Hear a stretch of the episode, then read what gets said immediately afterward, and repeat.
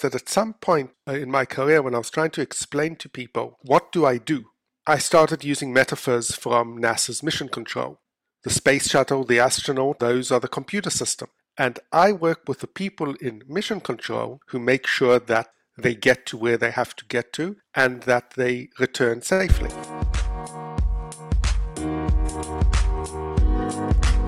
Hi, everyone. Welcome back to another episode of the Making of the SRE Omelette podcast. Humanity have an enduring desire to explore space. It has led us to push the boundaries of science and technology.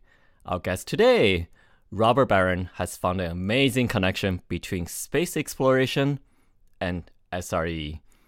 I like to think he takes us to where no SRE has gone before. Welcome to the show, Robert. Thank you. Thank you very much. I'm delighted to be here. So, Robert, before we get to space, you actually have a day job besides taking us through the incredible journey of space exploration. Can you start off by giving the audience a brief introduction of it? Yes, I work at a small company called IBM, and I've actually just celebrated 15 years at IBM. And I've changed a couple of jobs, but always in the domain of operations, service management, site reliability engineering. What I'm currently doing is I'm in the internal CIO office. I'm an SRE architect helping other people be better SREs, supporting the systems that IBM supplies its own employees. Because everyone thinks about IBM as supplying software and technology to the world, but also has to do it internally and you know we've got 300,000 employees more or less. So that's a very large IT shop that needs a lot of SREs doing a lot of very good work. That's great. So one can see you as a mentor and coach of SREs within IBM yes. Coming back to this episode Robert what was your inspiration that has led you to write about space and SRE well, I'll be quite honest, and I've been interested in space for longer than I've been interested in SRE. And and what happened was that at some point uh, in my career, when I was trying to explain to people what do I do, I started using metaphors from NASA's mission control. The space shuttle, the astronaut, those are the computer system. And I work with the people in mission mm. control who make sure they get to where they have to get to and that they return safely. When I was on call, it was just like someone in mission control supporting a mission. And I found out that that metaphor was very powerful and helped explain the things that we were doing. And then when I started feeling the need to write about what what I'm doing to share the knowledge. Uh, as I went on the journey, and I've been at IBM for 15 years, I had a career in operations before that. Operations has changed a lot, and I did start feeling a need to start sharing some of my the lessons that I learned and the changes that I saw and the new ways of working, the site reliability way of working, and I just wanted some sort of theme for the lessons that I was going to be sharing. And that's when it hit me I can use space. That is a wonderful story and great way to give back, share knowledge, and tap back to your other interests. It is also fitting we're in the holiday season, and other SREs may also be trying to explain what they do to family and friends. Robert, what are some of your favorite stories? I actually have three stories. Do I have time for three stories? we'll make time for this, Robert. Okay. The first story, and this was actually uh, something I wrote about in my very first article. Everyone knows that Neil Armstrong's first words on the moon were, That's one small step for a man, one giant leap for mankind. What he nearly said was, The computer rebooted, so I couldn't land. and what, what happened was, about 30 seconds before the, they landed on the moon, they started getting error messages popping up in, in their console. And it was the error message was 1201, which everyone knows what that means. Oh, yeah, obviously. But fortunately for them, back on the ground in Houston, Mission Control, they had SREs who were looking mm-hmm. at the system. And what the SREs knew was that 1201 means that the computer is rebooting. Now, a computer rebooting you know, 30 seconds above the ground on the moon is a very, very bad thing. Worse than that, it started rebooting again and again. Mm. And got stuck in a loop. Uh, yes, exactly. And the, the finger was on the abort button to say, we can't land, there's something wrong. But what they did was, while they were watching the computer misbehave, they were also looking at the behavior of the spacecraft as a whole. For as SREs, we've got our golden signals the throughput, the latency, the mm. saturation, the errors that are being generated by the system. Right. And we can see patterns. You know, if we see that throughput is rising, then it, it's okay that latency will also rise a little bit together with it, because that's natural behavior. A busy system is a little bit slower. But if we see latency, slowness, rising without more users, more load, then that's a problem because why is the system misbehaving? So for the SREs watching the moon landing, their golden signals were things like the altitude of the spacecraft, the rate of descent, the angle it was flying. Mm-hmm. And they saw that even though the computer was rebooting, between reboots, it was still controlling the spacecraft in the right way, so it was hitting the golden signals correctly. And what they said was, okay, we don't know why it's rebooting. It's behaving technically, this is an anomaly, which should not be happening. Mm-hmm. But functionally, from a business perspective, as it were, it's doing the right thing. Meeting success criteria. Yeah. Exactly. So we can continue. Mm-hmm.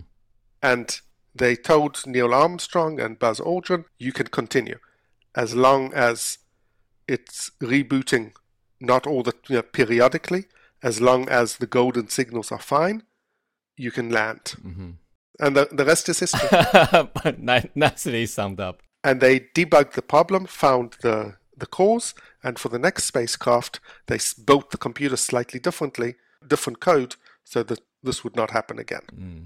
So the next story was actually the very next Apollo mission, Apollo 12, which just after it launched, it was struck by lightning. And the system went haywire very quickly, the astronauts and the engineers on the ground managed to calm the system down, reconnect everything, get it going properly. But they lost all the telemetry. Mm-hmm. The rocket was flying correctly. You know, the IBM computer on board the giant Saturn V was controlling it and aiming it, and they were using radar to see that it was flying the way it was supposed to fly. But they were not getting any telemetry onto the onto the ground. And without any telemetry, well, maybe they can get into space, but they certainly wouldn't be able to continue flying to the moon, flying blind. Mm-hmm. They lost visibility to the systems metrics. Exactly. They completely lost visibility to the system. And there was one engineer, John Aaron was his name, and he noticed a pattern in the in the lost telemetry. And he remembered that he had seen the sort of pattern of invalid information, invalid data, about a year earlier when he was doing a simulation in Houston and there was a power failure in the simulation room. And what's the natural thing to do when there's a power failure during your simulation? Hmm. Is to pack up, have lunch, go home while the technicians fix it. But what John did was different. He said, wait a minute, why am I seeing this funny, wrong telemetry during the, you know, just after the power failure? And he went to investigate and he found out that after a power failure, when the system boots up again, there's a chance that it will go into a specific failed state that will show you this information. Hmm. And there's a particular button switch in the system that you can flick, and that will give you back your telemetry, return it to the right state. Hmm. And he gave the command. It's a very famous uh, command to Apollo buffs it's called SCE to aux, And it meant as much to most of the people who heard the command as it does to you, because it's this obscure little switch that of the three astronauts on the spacecraft, only one of them knew where it was. And they flicked the switch, and that solved the telemetry problem. And they checked out the spacecraft, and flew to the moon. Hmm. you know, Robert, next time my system going to debug mode, give me all the logs, error logs, I'm going to look for that switch. yes. The reason I like this example is because John Aaron was an outstanding SRE. He was super technical, knew everything about the systems that he was responsible for, mm-hmm. but he didn't stop there. Whenever he saw something that he couldn't explain, from whatever reason, from whatever domain, he had to understand why did this happen? How did this affect? He was curious. Exactly. Yeah. He was curious about everything related to his domain wherever it occurred. And this led to him saving uh, a mission. Right. Love that story. The third story is a much more recent story, which is a little bit of an opposite example. This is the story of the James Webb Space Telescope. Mm. It's the successor to Hubble as the flagship astronomical observatory in space. It was launched in December of last year and it spent six months in its operational checkout. You know, just like every good SRE won't allow something to go into production without doing a lot of validation tests along the way. Webb Telescope had six months of these validation tests, and since then it's been returning fantastic discovery after fantastic discovery down to Earth, revolutionizing a lot of the astronomy and science that we know about. It's a wonderful success, but the James Webb Space Telescope was something like 20 years of development. Mm-hmm. It cost $9 billion to build, and the expectation is that five years of operation will cost another billion dollars. During the deployment, during the launch, there were over 300 single points of failure. Technical and hardware and all sorts of things that had to go perfectly.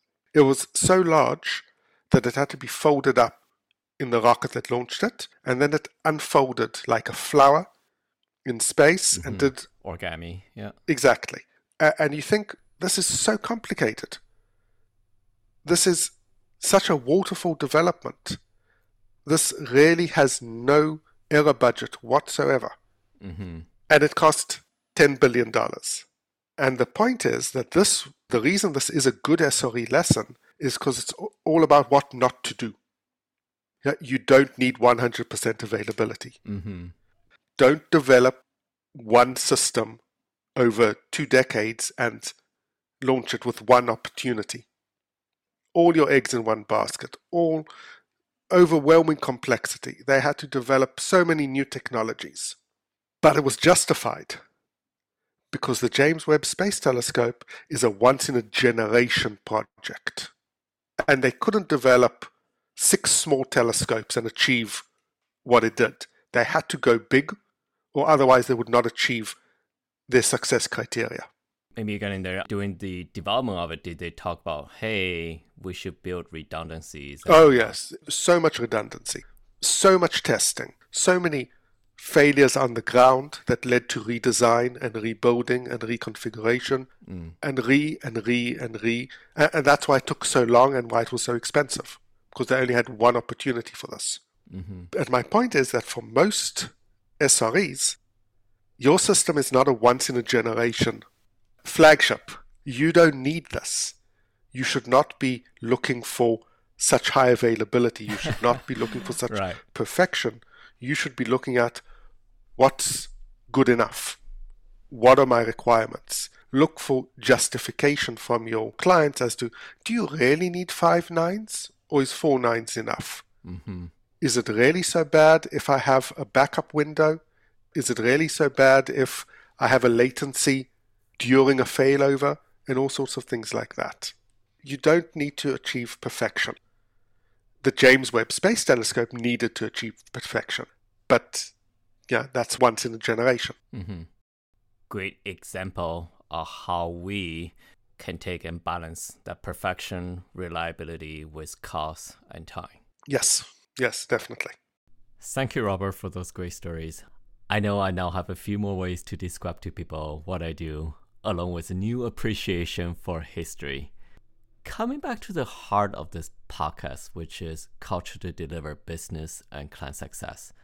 Robert, how would you say the SRE discipline has helped NASA to achieve these goals? At a technical level, the concept of SRE is not directly related to what the engineers did, certainly not in the 60s where it was mostly hardware. Even the software was actually hardware because you didn't have a disk and write a program to the disk. It was hard coded into the computer. Every mission launched had a slightly different computer that was physically different from the one that came before it because it had different instructions. there would be people in IBM, in MIT, who built the computers that ran the, the spacecraft, who would be physically building the new computers, each one from scratch. But to me, SRE is not just, okay, I'm doing automation and I'm a new way of doing operations. SRE is, I'm in charge of the infrastructure, of the non functional part of the system, and I have the same responsibility that the people who are developing the business side, the functional side, have. It's not that the, the astronauts are the people in front, the people who are, let's say, they represent the developers who are making the business functionality of the application, who are actually making sure that it moves the widget from one place to another, that it executes the transaction, that it does the conversions, all the logic that needs to be done. And the NASA engineers are the site reliability engineers who make sure that the platform that it's running on is the same. So just like all these engineers, you know, when they went to work in the morning, they said, this mission is going to succeed because of my work. Site reliability engineers are saying, this business application is going to succeed because of my work. And to me, that's a difference between a SRE and a sysadmin or an operator or anyone who's responsible for specific technology. A sysadmin is going to say, I'm responsible for the computer to be available. I'm responsible for the disks to go at a certain speed. I'm responsible for the database to be working. I'm responsible for the network to be available between point A and point B. But an SRE isn't saying that. An SRE is saying, I'm responsible for the application being successful in using the infrastructure. So it's a different level or different type of responsibility that again and again you see in the stories about NASA's almost problems or the problems that they resolved. So many engineers were looking outside their silo and saying, I'm going to take responsibility for something that is not technically my responsibility, but my responsibility depends on it, or my responsibility is related to it.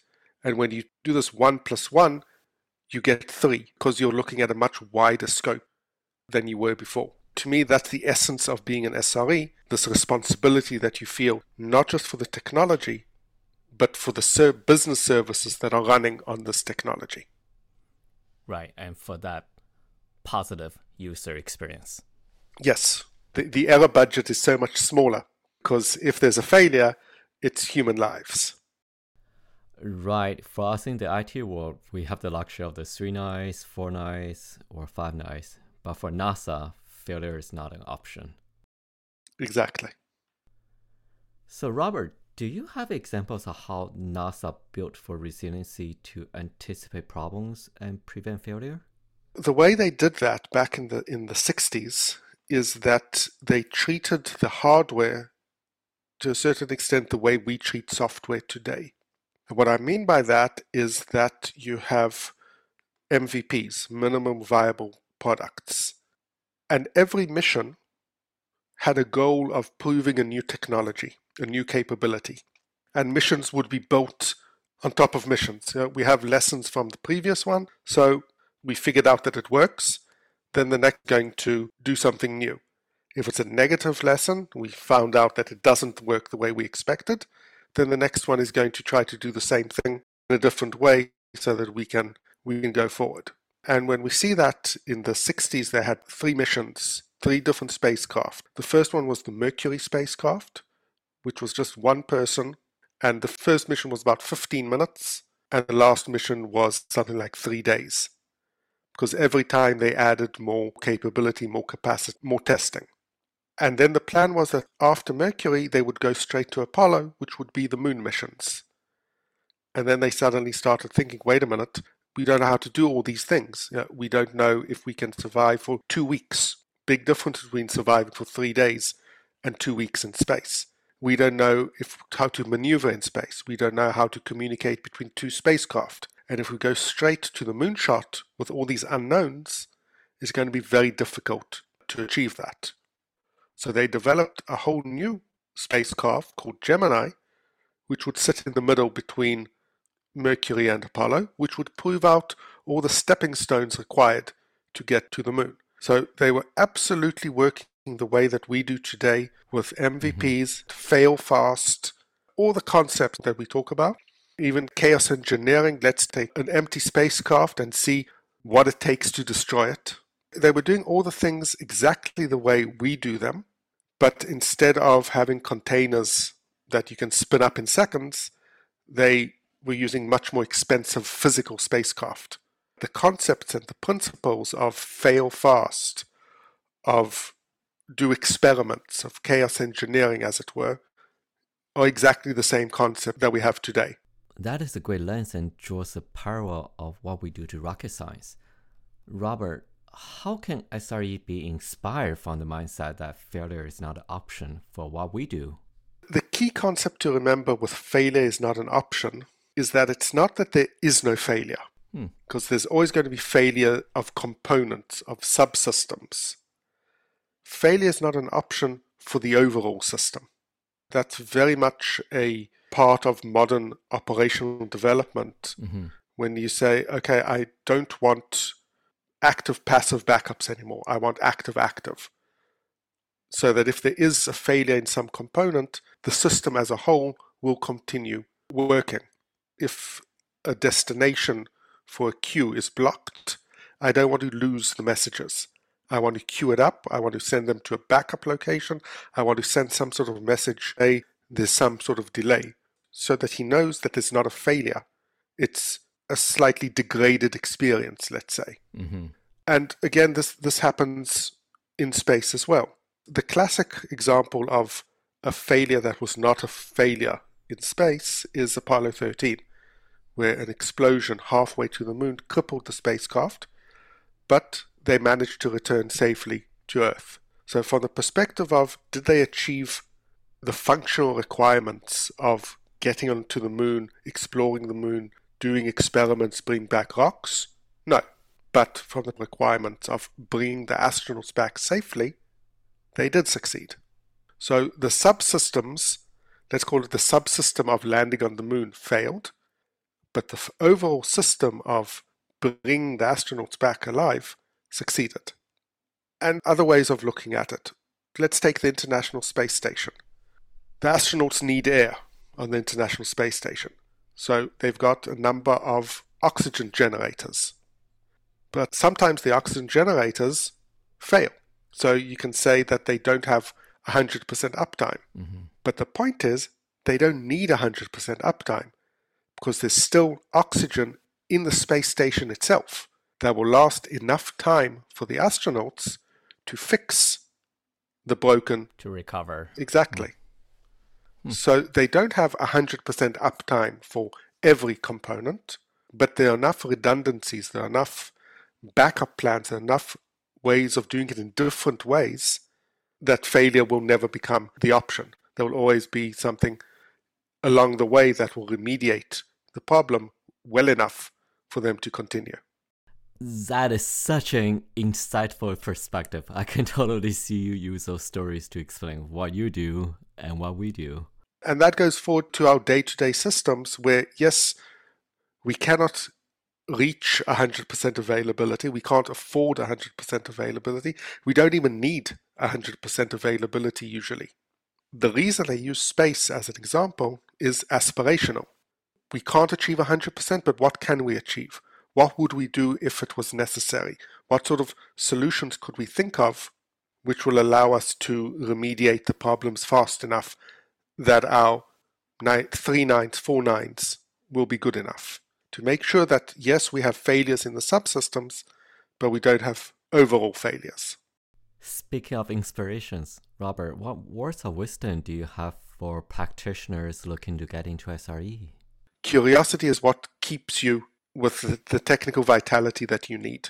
If you're not curious, if you have to force yourself to learn something new, then it's going to be very difficult to learn something new. If you keep on going back to your comfort zone, and I'm not talking about chasing new technologies, I'm talking about something like security by design or build to manage. All these things are not new, but for much too long, sysadmins and operators could get away with being in their corner of the world and saying, no one really cares about how our tools work.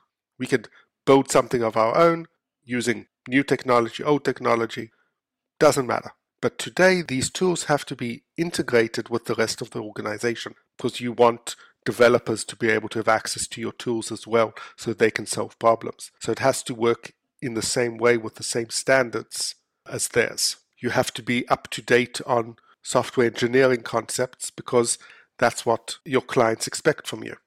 And if you don't have this curiosity, it's going to be much more difficult. The flip side of the curiosity is the responsibility, which is what's driving you to do better all the time and keeps your curiosity aimed in the right direction. Well said. Not happy with the status quo. Always looking for a new way yes. or a better way of doing doing what we do. Yes. If, if it's just curiosity, then you might be over engineering, you might be you know, going down a rabbit hole that is not really relevant. right. You balance that with responsibility to make sure that you're driving your curiosity in the right directions. And as you said earlier, to challenge that success criteria so we do just enough to keep the system reliable. Yes, yes, because that, that your, that's your responsibility to keep the system reliable in the best possible way, not in the most extreme possible way or most expensive possible way. Right. In closing, Robert, let's go back to the inspiration of this podcast. What would you say is the ingredient and recipe for organizations, and that could be NASA or it could just be a small company called IBM, to achieve the SRE outcome of delivery business and client success? For me, to achieve SRE is both a top down and bottom up. Business has to say that they're invested in SRE. The business has to say that we're going to be developing our applications in a way that is manageable in a way that is supportable, that the way that will enable SREs to make the most out of it. And it's also bottom up, in which the SREs have the freedom and the confidence and the curiosity and responsibility to work as effectively and efficiently as possible with everyone else in the organization. There you go, ladies and gentlemen, the SRE ingredient and recipe from Robert Barron from the storytelling perspective of humanity's exploration of space. If you'd like to hear more of Robert's stories, please visit flyingbarron.medium.com. Thank you so much, Robert, for spending the time with us today. It's been a pleasure and an honor. Thank you. I also like to thank you, the audience, for listening. See you on a future episode.